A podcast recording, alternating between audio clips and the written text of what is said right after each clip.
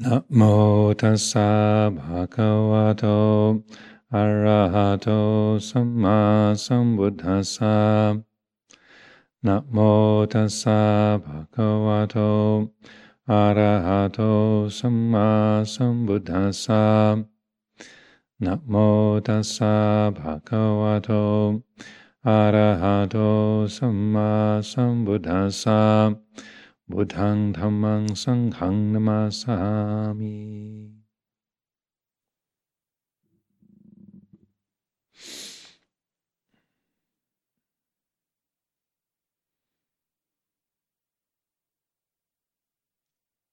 Well, this coming Friday, uh, I'm due to begin leading a uh, week, uh, two week long retreat uh, with uh, Joseph Pabhakaro former abbot of uh, what Parananachat, my first Dhamma teacher. Uh, he's now a layperson, but uh, invite, I have invited him a few times to come back and co-lead retreats with me. So this year, uh, it's a longer retreat than we've done before, and the the theme is uh, "What are you thinking?" The, the Buddha's path to skillful thought. So, speaking of thinking, I thought it might be um, useful to explore some of those themes uh, this evening, to reflect on some of those areas, um, particularly because this is a, uh, a time of the year where people are doing uh, a lot more uh, individual uh, meditation. Many members of the Sangha are uh, engaging in individual retreats, doing having solo retreat time for two, three weeks or a month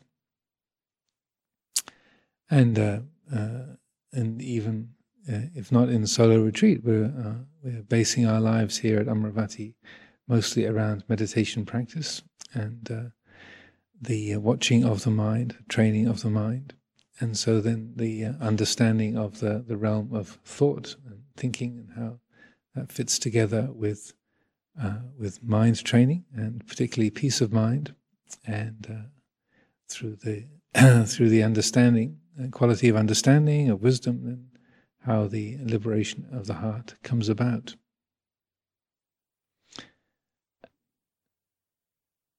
For many of us, myself included, when uh, first starting out uh, with the efforts of meditation practice, then it's uh, shocking uh, just how much thinking the mind does. We might have had an impression that uh, the mind is chattering away a lot, but when we first sit down and try to focus the attention on the present moment, say maybe following the breath or trying to follow a mantra like Buddho, it's it's shocking, it's amazing, startling how much thinking the mind does, and just goes on and on and on and on, and then the uh, the more that we watch, the more we realize, oh, this this thing never seems to sh- never seems to shut up, It just goes on and on and on. So I'm presuming that's a fairly common experience for most people here. I won't ask for a show of hands, but it's very, uh, very ordinary for us uh, to be having this kind of experience. The mind just chattering away, commenting, worrying, planning, remembering, calculating, figuring things out, uh, projecting about what I should do or what other people think of me or what's going to happen next or what uh, uh, what I should have done differently or what I might do in the future. So the the initial feeling that we have, I certainly had, was if I could just get this thing to be quiet, I would be really happy. And we assume that meditation is is to do with making the mind stop thinking. But um, uh, from the the, the get go, the uh, uh, first instructions that that I got in Thailand, and the em- emphasis that Ajahn Chah would give was that uh, yes, the the uh, the chattering mind, the the endless uh, the activity of a of a of a thinking mind when it's out of control, that that is uncomfortable or oppressive or agitating. But uh, the the path of the Buddha and the path of meditation is not just about uh, making the mind stop thinking, uh, as he would often say. Like he would point to a, one of the forest chickens and say, well, you know, that these chickens don't do a lot of thinking, but they're not liberated. Or pointing to a, to a, a rock or a, a concrete uh, uh, concrete block, saying, well, that you know that, that rock doesn't do a lot of thinking, but it's not in a state of liberation. Yeah, it's not it's not uh, uh an enlightened an enlightened mind. It's there's no thinking going on, but it, it, there's no liberation there either. So that uh, sort of praising of the quality of, of not thinking in and of itself, even though it might seem attractive, that it's important to understand that peace is not just a matter of the mind not thinking.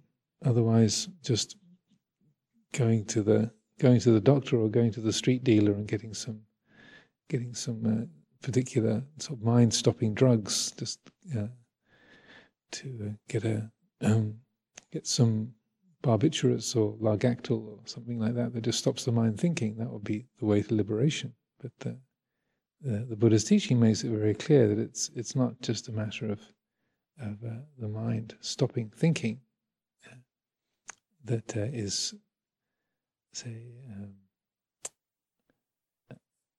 identical with liberation, but rather it's a, a skillful understanding of thought a skillful use of thought, and being able to to use thought in the proper context. That's the thing that that makes uh, the the big difference. Yeah, for my for myself, it was uh, uh, as I said, it was just a a, um, a constant chatter. I had, uh, had um, I was only 21 years old when I first went to Wat Pah Nanachat in Thailand, and I'd never really meditated before at all. So it was a um, watching my mind was like watching a speeding train, just going uh, at, at uh, a fearsome pace, hurtling through the countryside, just non-stop. And the idea of it actually ever slowing down or being quiet was was a, a very uh, remote possibility. And I think uh, if I remember the the first time I actually noticed, or my mind actually stopped thinking in a in a conscious way was, uh, like tonight it was a, an observance day, and we, uh, we would have an all night sitting, so the meditation would go on all night long, and uh, then carry on through until the uh, the early hours uh, of the morning, and then I was often I was often the only novice there, so I would make the uh, the early morning Ovaltine after the morning puja and the, the sort of formal observance had finished, and there was an hour or two to spare, and I would scoot off to the, the kitchen and make the early morning Ovaltine for everybody.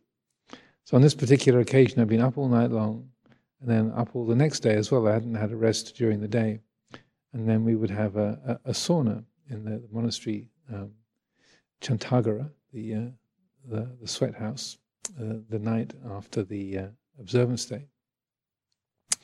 And I used to like to sit in the sauna for a long time and really uh, cook to ease the aching joints and such like. And it was on that that evening, so I'd been up uh, all day, the day before, all night long, uh, and all the next day. it was finally the evening so my whole system was really exhausted. And uh, it was at the end of the, the time in the sauna, and everyone else had left. I was sitting there by myself. Suddenly, it hit me. I'm not thinking. It stopped. Just through sheer exhaustion of the whole system. Wow, I've never known my mind to be quiet, even though I, that was a that was a verbal thought itself. I was thinking, I've never known my mind to be quiet before. There was space and silence. Oh, oh this is great. I thought, well, if I have to stay up for 48 hours and, and sit in a sauna for two, for, for, uh, for two hours at the end of it in order to make my mind go quiet, this is a bit of a heavy duty procedure. But uh, as time went by, then and my uh, of time spent practicing meditation and living in the monastery and uh, it got easier and easier to to quieten the mind. And then, uh, but then it was, uh, and that was something that was was really pleasant, mostly as a contrast to the, the chattering activity. But uh, after I'd been in robes for, for four or five years, I remember being on a, a winter retreat, and uh, it was a very small community and very, very, very quiet life, and a lot, a lot of formal practice during the days, and, and so that the, uh, the mind um, uh, was a lot more quiet. Yeah, thank you.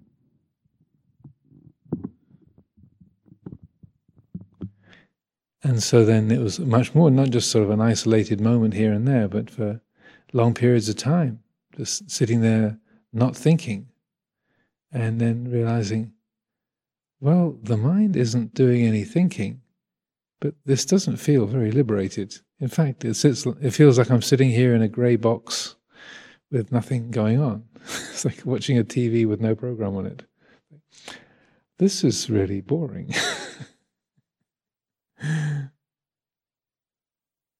So there's no thinking going on, but just that absence of thought in and of itself is not something that is was liberating. It was quiet, but there was no uh, there was no uh, liveliness there. There was no uh, no vitality, no uh, no brightness, and no real spaciousness. But there was there was a a, uh, a quietness, literally like sitting watching a TV that's not switched on. So that uh, just having a mental quietness in and of itself is is uh, only part of the story. And if uh, we train the mind to be quiet, then it's very uh, very crucial, essential that along with that quietness, then there's a, an exploration and examination of, of the other aspects of mind, and using the meditation and the particular development of concentration and of wisdom to help um, as they bring about the development of the uh, other qualities, uh, qualities that bring about uh, brightness of mind, the sense of spaciousness, limitlessness, and the quality of understanding. So that even though quietness and, and uh, say a, a, stilling of, of uh, active uh, active thinking of chattering thought is is useful, beneficial in and of itself. It's not it's not the whole story by any means.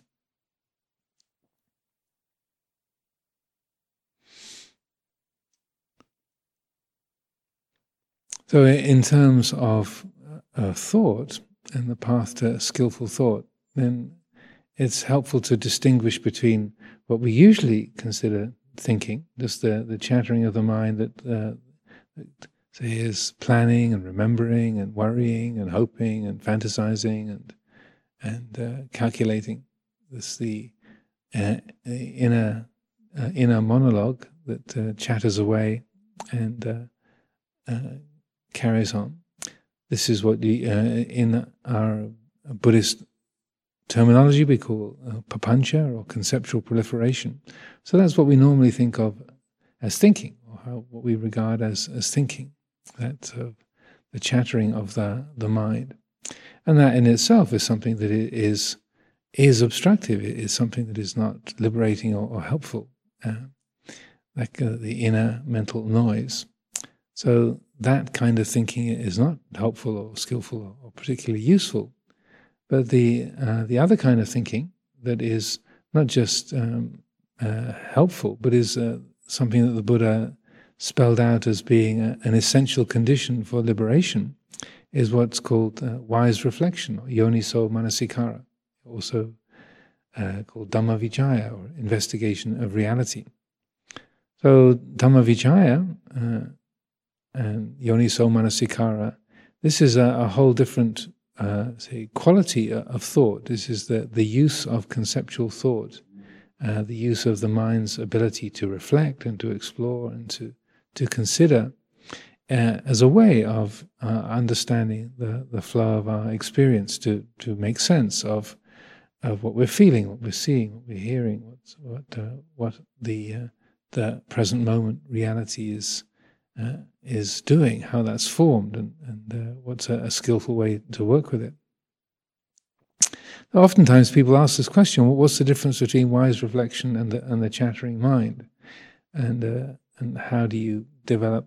How do you quiet the one and develop the other? So that's a, a, uh, a an area that's it's really important to understand and useful to to develop. The the quality of wise reflection, yoniso manasikara, the, the way I, I understand it and use it uh, is it's a, a, a quality of uh, of attention. It's the the conscious uh, use of the mind's ability to recognize patterns, to recognize cause and effect, uh, essentially seeing how things work, so that it's a bringing a, of attention to the present moment, the present experience, and uh, asking questions like, uh, "How is this working? What's going on here? How does this feel? Uh, what's uh, what what uh, is the mind assuming here? What is being wanted? What is being feared? What's being uh, say rejected? What what's happening here?" So it's that investigative quality of the mind. It's like an, an interest. There's a a, a kind of an enthusiasm to a, a chanda, that sense of of uh, interest and engagement, and it's the active use of the mind's ability to observe how things work, how things operate, the the patterns that are uh, in uh, in play within our, our experience, and particularly, as I said, cause and uh, the cause and effect uh, relationships of, of of why we feel what we do. What's why is something attractive, or why is something frightening, or why is something irritating? Why do we call something mine or not mine? that quality of wise reflection, then, if you if you uh, studied much of uh, Luang Por Chah's teachings, read many of the, the books of his talks, or uh, if you uh, listen to the uh, if you can understand Thai and, and hear him speaking in Thai, uh, you'll have noticed that he uses this this quality of wise reflection, consideration, to uh, to a huge degree. And many, many of his Dhamma talks, he'll be describing how he picked up a, a particular experience, or being annoyed by something, or being uh, excited by something, or being frightened by something, and then uh, picking it up and exploring. Hey, what's going on here? How come I, I, I, I call myself frightened of that? Why? Why is the idea of a ghost frightening? Or why is that food attractive? Or if I if I want to, if I'm calling a mango delicious, if one mango is delicious, then uh, uh, what what happens if I eat ten mangoes or twenty mangoes or thirty mangoes? You know, is it still delicious? Is it still attractive? Is it still interesting? Well, what what happens? So over and over again, he picks up his experience, his fears, his, his desires, his opinions, his memories, his plans, and explores them. And, and he walks, walks you through it during the, his Dhamma teachings. So this is, in a way, describing exactly how to skillfully develop wise reflection and to be uh, using that uh, ability that we have, in a way, our, our own natural intelligence to, to be uh, picking things up to be uh, examining, okay, why, why is this so exciting? Why, why is this something that is frightening? Why, when I hear that word, do I uh, get uh, upset or, or, or, irritated or, do I feel alienated? You know, why is there a, a, trigger with that particular word or that sound or that, that feeling, that sight? What's behind this? How is this working? Now, with with uh, wise reflection, uh, what happens is, uh, as any of us who've done much meditation or tried to use this, is that you can start off with yoniso manasikara, and that there can be a, a conscious and deliberate picking up of a particular experience and, and the intention to explore it. But then within about ten seconds, whoop, you know, you've kind of you've, you've jumped on the on the uh, the uh, papancha train, the conceptual proliferation has, has, taken off, and you've, uh, in a sense, lost that mindfulness, uh, and the uh, the the mind's got caught up with a particular reaction or a particular fear or a memory or an idea, and and uh, it's lost in in the carried away. So that and that easily happens. So that one of the the aspects of developing mind the this mindful quality of thinking or wise reflection, is to uh, develop a uh, an awareness or an appreciation of the, uh, the, in a sense, the pace of it or the, the, the tone of it. Because it, uh, when it's genuine wise reflection, then we think in whole sentences and there's spaces between the sentences. So uh, the mind might ask, you know, why is this interesting? Why, why is this something that is frightening? Where does that come from? The sentence has a beginning and a middle and an end. You know, why is this frightening? Where does this come from? It's a whole sentence, then there's a pause. Oh. Well, maybe it's frightening because, uh, and when I go on the arms round and I hear the sound of a dog barking, I feel tension and fear because maybe it's something from a, a childhood memory. Maybe that's where it comes from. A whole sentence, a pause. ah, that's right, that's right. When I was a child, I was always frightened of dogs, and I hadn't been around places where I, I've seen dogs or met dogs for a long time. But now here I am on the arms round, I hear the sound of the dogs barking, and then it brings about this reaction. Aha, maybe that's it. So, just using that as a random example, so that the, the mind is picking up a theme, it's exploring it, uh, uh, say, examining what it, the, the causes might be and where things, how things are formed, but the, the, the mind is thinking in discrete sentences, there's spaces between them, there's a measured, even quality. There's a there's a, a, a steadiness in the tone of of thinking when it is genuine, wise reflection.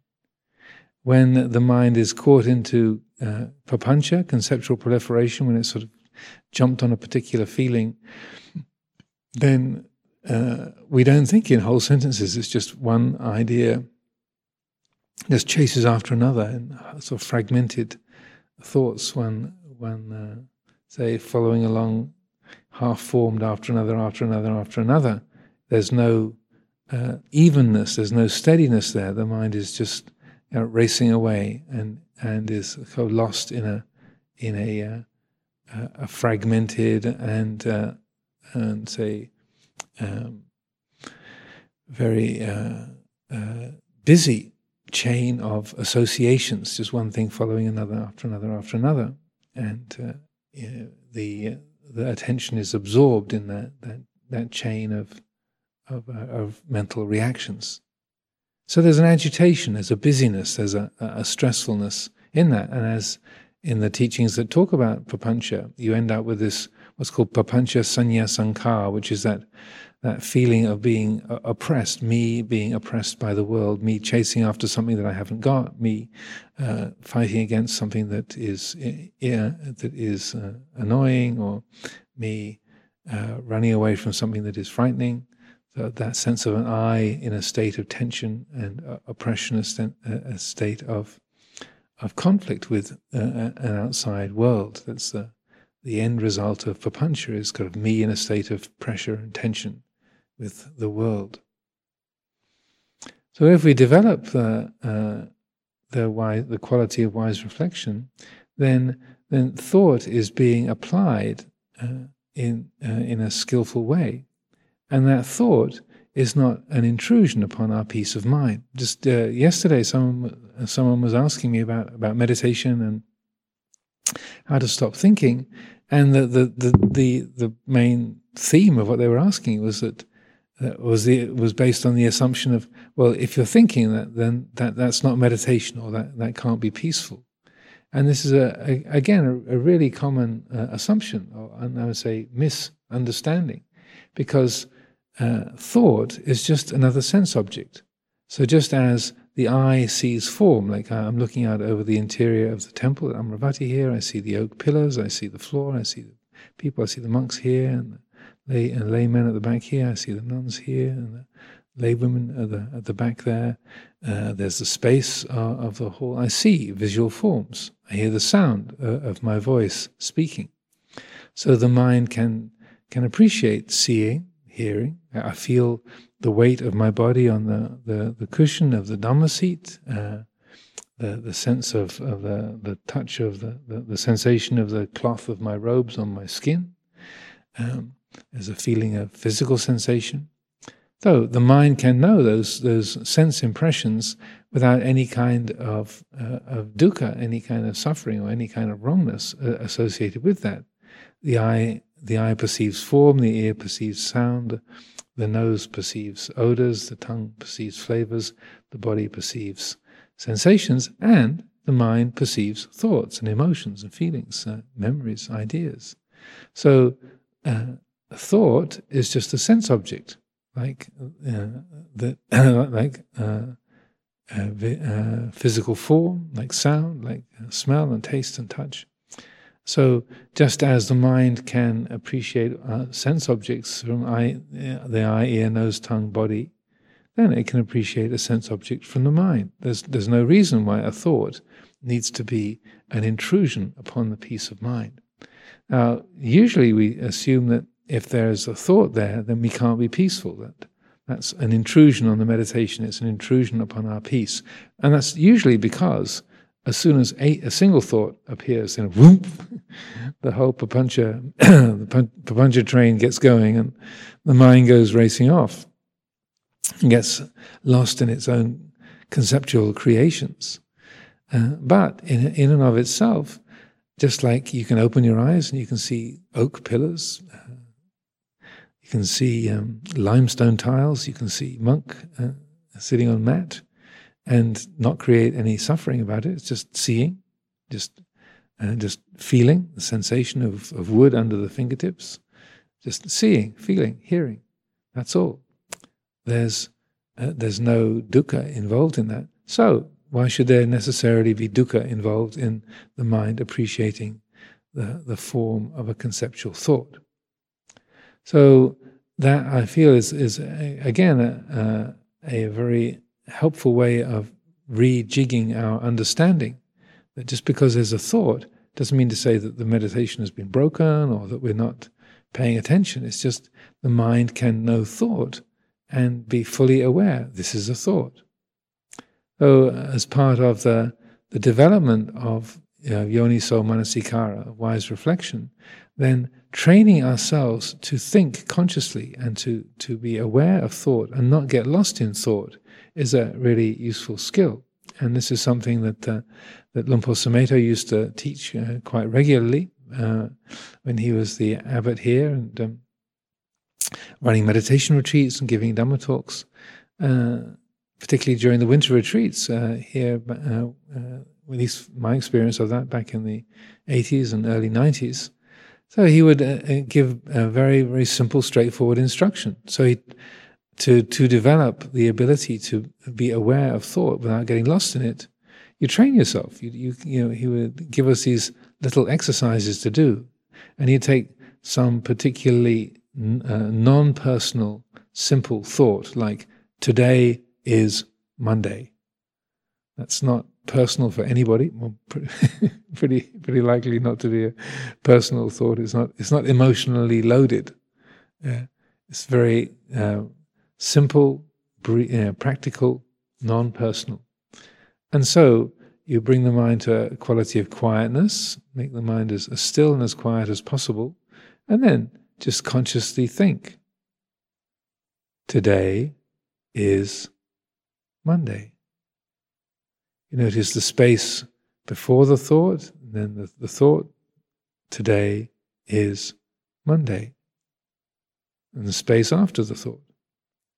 And then as that's being developed, as you, you carry out that exercise, then in that very moment we can notice, oh, there's the thought, today is Monday, but that is clearly known, just like the, the shape of a pillar or the, the sensation of, of wood under the, the, the fingers. It's a, a, sense object that's known, that's all. It, uh, it comes into it comes into being, the thought begins, it does it, it has its shape. Today is Monday, then it comes to an end. Just like touching the wood of the Dhamma seat, uh, there's a space before it's touched. There's the sensation of it being touched, and then there's this, the the absence of that that touch after my hand leaves it. That's all. A sense object arises and passes away. In this instance, it just happens to be a conceptual thought. So that might seem like a bit of a waste of time. Like am I supposed to sit there for an hour thinking today is Monday? but it, uh, it, it's uh, uh, it's a an exercise that we can do with a very particular purpose in mind. So that if we do that with with uh, deliberately constructed thoughts, and then with things that are not personal, they're not about me, they're not about others, they're they're not uh, anything that's emotionally loaded, or uh, that mind the mind can create a lot of doubt or, or worry about. It's as benign and simple, straightforward as possible.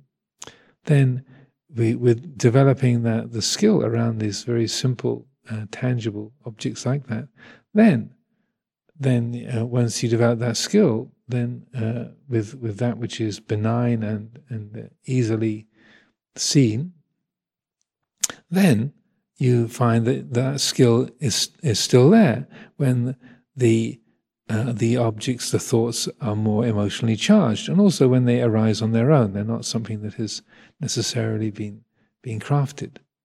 So this is a, a way of training the mind to use thought, to be uh, applying a conceptual thought, to examine, to explore the present moment experience without getting lost in it, so that you can uh, you can raise the conceptual thought, you can use that uh, investigation. Why, you know, why do I feel afraid of this? Or why is that exciting? Or that's interesting. I call this beautiful and I call that ugly.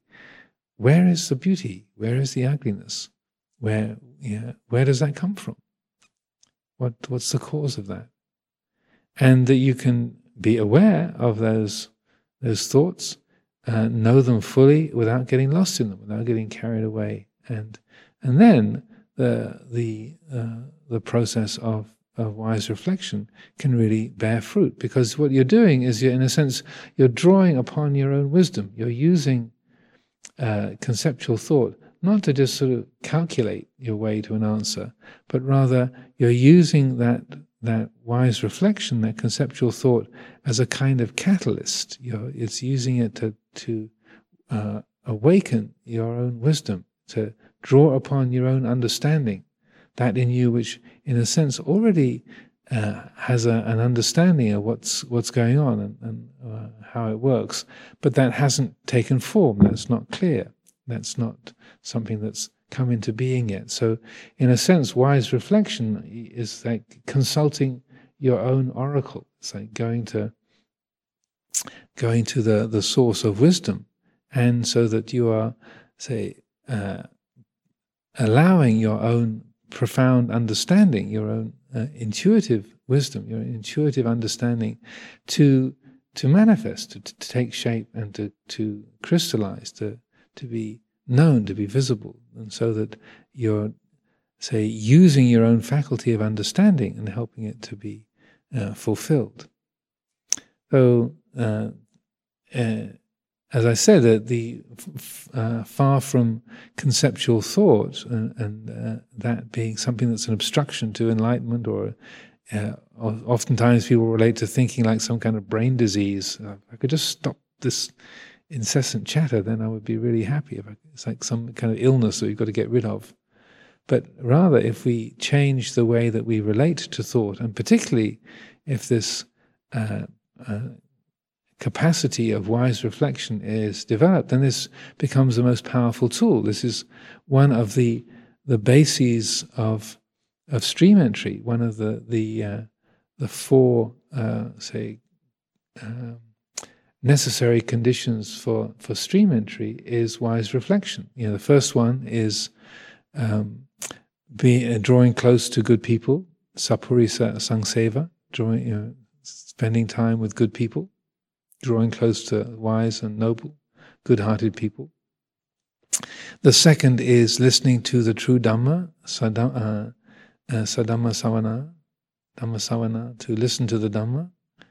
And the third is Yoniso Manasikara, is wise reflection. And then the fourth is practicing Dhamma in accordance with Dhamma, Dhammanu Dhamma Patipada. So that uh, that wise reflection, it's a necessary condition for stream entry. If, if the the heart is to uh, to truly awaken, to be liberated, it needs that capacity of wise reflection. You, in a sense, you can't do without it. If liberation is what is uh, the the aim, if that is the goal, uh, of, of, our efforts and, and our lives, then that quality of, of wise reflection it's a necessary condition. It needs to be there. So uh, if if you have an inclination towards just trying to stop thinking uh, to to find peace, then to recognize well, it's not it's not the thought that's the uh, that's the, the problem. It's the that uh, the lack of orderliness, the the lack of of evenness, the lack of integration in the way that, that thought is used. So rather than being a, a brain disease or a problem or obstruction, we find that the capacity to think clearly, to, to be able to reflect wisely, to recognize the patterns of how the universe works, the, the, the universe of the mind, the body, the world. That is our greatest friend. That's our most powerful tool. It's a, a, a wonderful resource that, that we have. So rather than just trying to switch it off and, and not think or not uh, not be using that, to instead recognize that if this is a, a, tool that is handled in the in a skillful way, it'll be of immense benefit. Well, another of the aspects of, of thinking that the, the Buddha pointed to, and that I feel is a, a very, very helpful teaching, is a, a sutta in the, the middle length discourses, sutta number 19, if I remember correctly, which is called the two kinds of thinking. Uh, Dvedha Vitakka Sutta, two kinds of thinking. And it's the Buddha describing his own practice before his enlightenment. And uh, he uh, he says that what he did with his with his uh, meditation was that he divided his thought his thoughts into two categories. As he was as he was meditating and watching his mind, uh, then he uh, he made this distinction, this discrimination. So the, the thoughts that were uh, unskillful, that were based on selfishness, or based on, on aversion, or based on de- delusion, or, or sense desire, then he that they were clearly labeled as unskillful, and that they were deliberately uh, put aside. So there's, there's, there's a recognition of this is this is a thought connected with sense desire, it's connected with selfishness, it's connected with ill will, with laziness, with aversion, with uh, uh, unwholesome states. Uh, therefore, uh, that is something to be uh, to be known and to be let go of, not to be fed or not to be sustained or supported. And then the other ca- the other category of thinking is thoughts that were connected with with unselfishness, with kindness, with compassion, with freedom from ill will and, and sense desire, thoughts connected with renunciation simplicity, and so forth.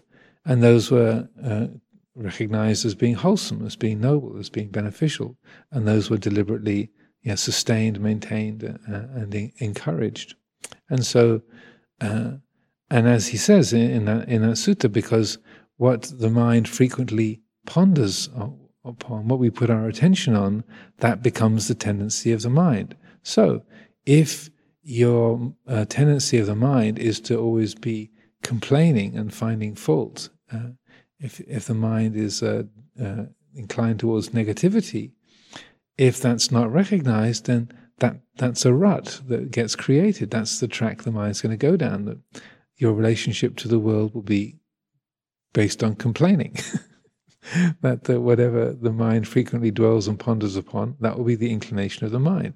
So if you look around the temple and you think, well, that pillar's not really that not really straight, and, and I and I don't like the the um, the gilding they did on the Buddha image and the and those the flower arrangements they they're, they're not as good as the, uh, this week as they were last week, and um, and uh, we should have more candles or less candles or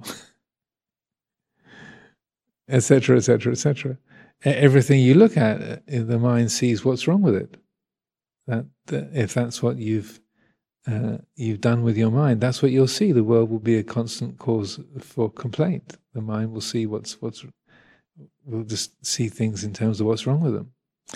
Uh, the, you know, the glass half half empty, the glass half full, is the is the uh, uh, say the mind, if it's inclined towards um, appreciation and, and gratitude, um, then instead, oh, this is really this temple is so wonderful. This uh, what a fantastic design, what a beautiful space it makes for us, and I'm so glad that you know, people are really uh, gifted at flower arrangement. These are so beautiful. It makes the the the, uh, the temple such an inspiring place, and the the the golden colored Buddha uh, in the uh, in the center is a beautiful, inspiring figure, etc., etc if the if the mind is seeing things in terms of appreciation, of gratitude, of um, uh, uh, uh, of a uh, of a of a track of uh, unselfishness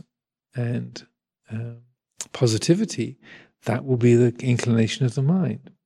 That and if we are say aware of that, then it's a very simple process. If we can recognize, oh, if my mind dwells upon this, not just with complaining, obviously with with with sense desire, or what I can get out of this situation, what what I'm going to get in the future, what I want to have, what's going to make me happy in the future when I get it,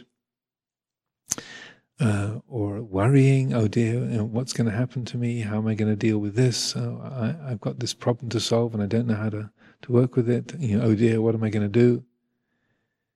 If we if we don't recognize those habits, then the mind will just keep following those tracks. Whatever the mind frequently uh, attends to, thinks and ponders upon, that will be its inclination. So if we recognize that, and then we say, okay, that's a negative uh, direction that leads towards stress, that leads towards tension, that leads towards conflict between within myself and between myself and others. Therefore, let's not go down that track. Let's steer the mind down a, a different track.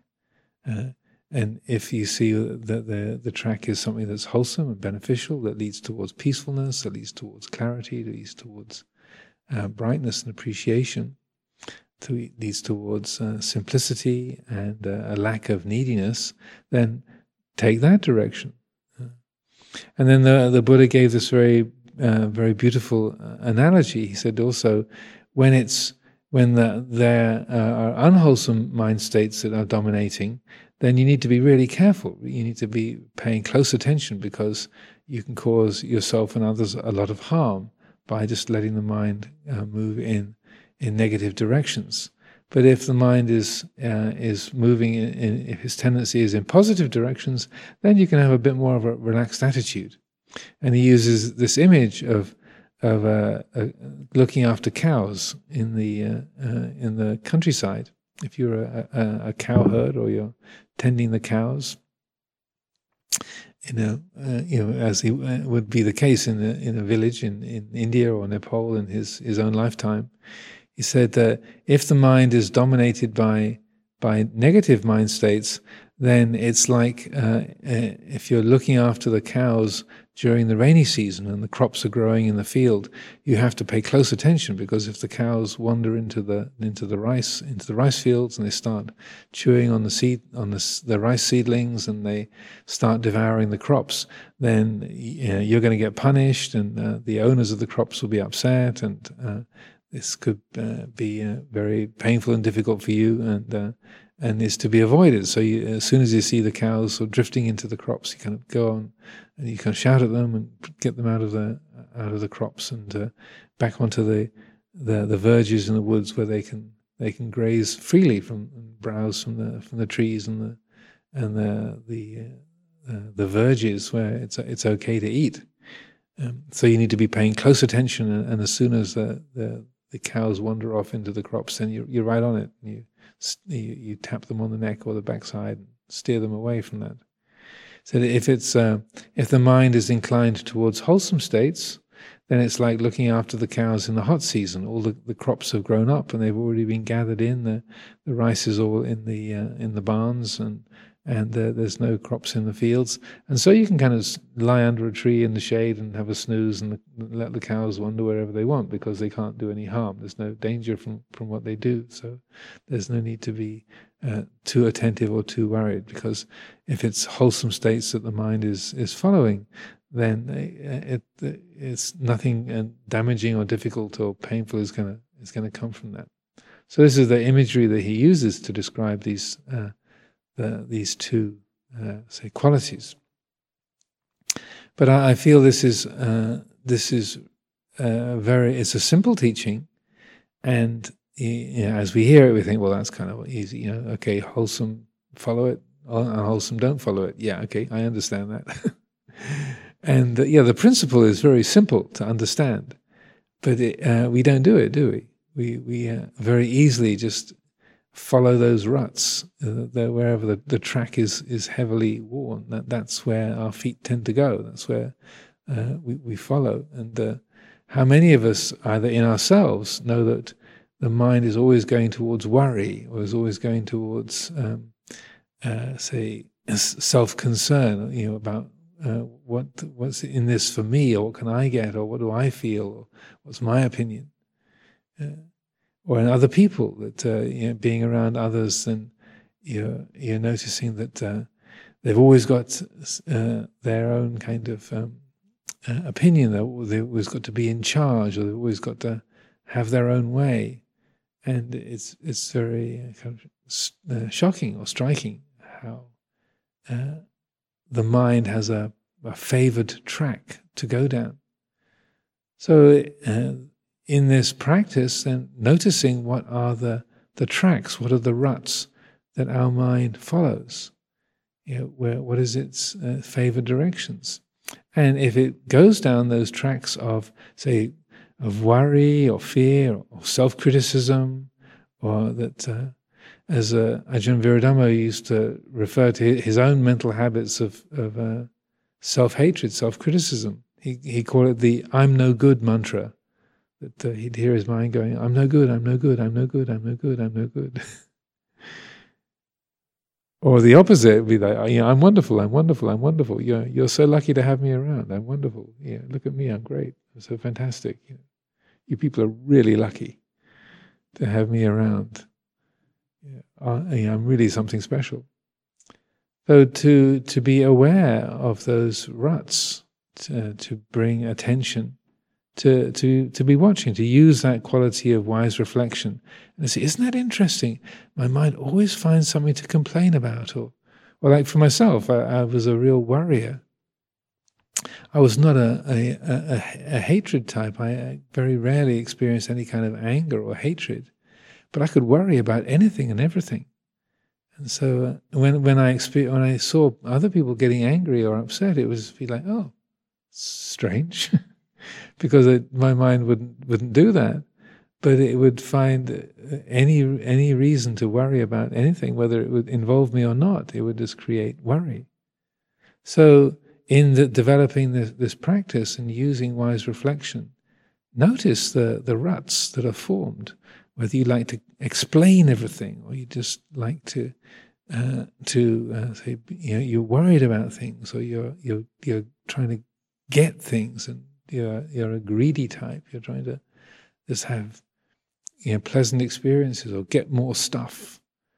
Notice it. Be aware of of those unskillful tendencies. Name them. Get get a get a, a, a kind of a picture of them. Yeah, to uh, to uh, articulate. Give it give a give it a form in your mind. Just recognize. Oh, that's a habit I have. Is I'm always trying to figure things out. Uh, I'm always trying to to have my own way, or I'm afraid of making decisions, or whatever it might be. You know, get to know your own your own habits. Give them a name. Uh, uh, spell it out to yourself what the habit is. Clarify what's there, and then as that's clarified, then we can know it more completely, more, more directly as it arises. Similarly, the wholesome habits, not to make ourselves conceited or proud because of the good qualities, but to look, say, okay, yeah, I, I, I am compassionate. I do, I do care for the feelings of others. That's that's a beautiful thing. It doesn't have to be something that the mind creates conceit or ego around, but oh, that's a, that compassionate tendency uh, that has a, a good quality to it. People people appreciate that kindness, that compassion that is shown to them. That makes a warm feeling between myself and others. It makes a deep friendship between myself and others. Look at that. See the result of that. Know that. acts of generosity, acts of unselfishness, and so on. To notice, okay, that, that's a habit, that's a, a skillful direction.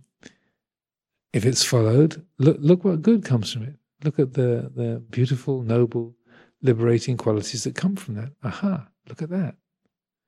So we get to know the, those tracks of the, the, of the mind, the, the directions that the mind can take, and the and getting familiar with them, using wise reflection to clarify, to articulate, to to give a name, a, a description of those, and through that describing and knowing, and naming, then what's unwholesome, what uh, leads towards harm and confusion, uh, alienation, and dukkha, let go of it. Steer away from that. Don't give that energy. And keep the cows out of the crops. You know, just steer the, the mind away from those tracks to recognize I know where this goes. This this goes to painfulness for myself and for others. Okay, just take a left. You know, get out of that rut. And then the the qualities that are, are wholesome and noble, yes, give them strength. You know, feed them, support them. Yeah, that's a good a good track. Develop that path. Develop that that track and make it firmer, stronger, wider to to help the mind to go down that for your benefit, uh, for the benefit of those that, that uh, you live with and spend your time with.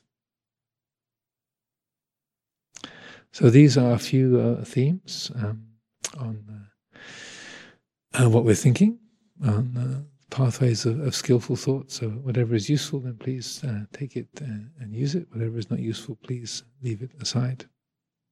Anyone?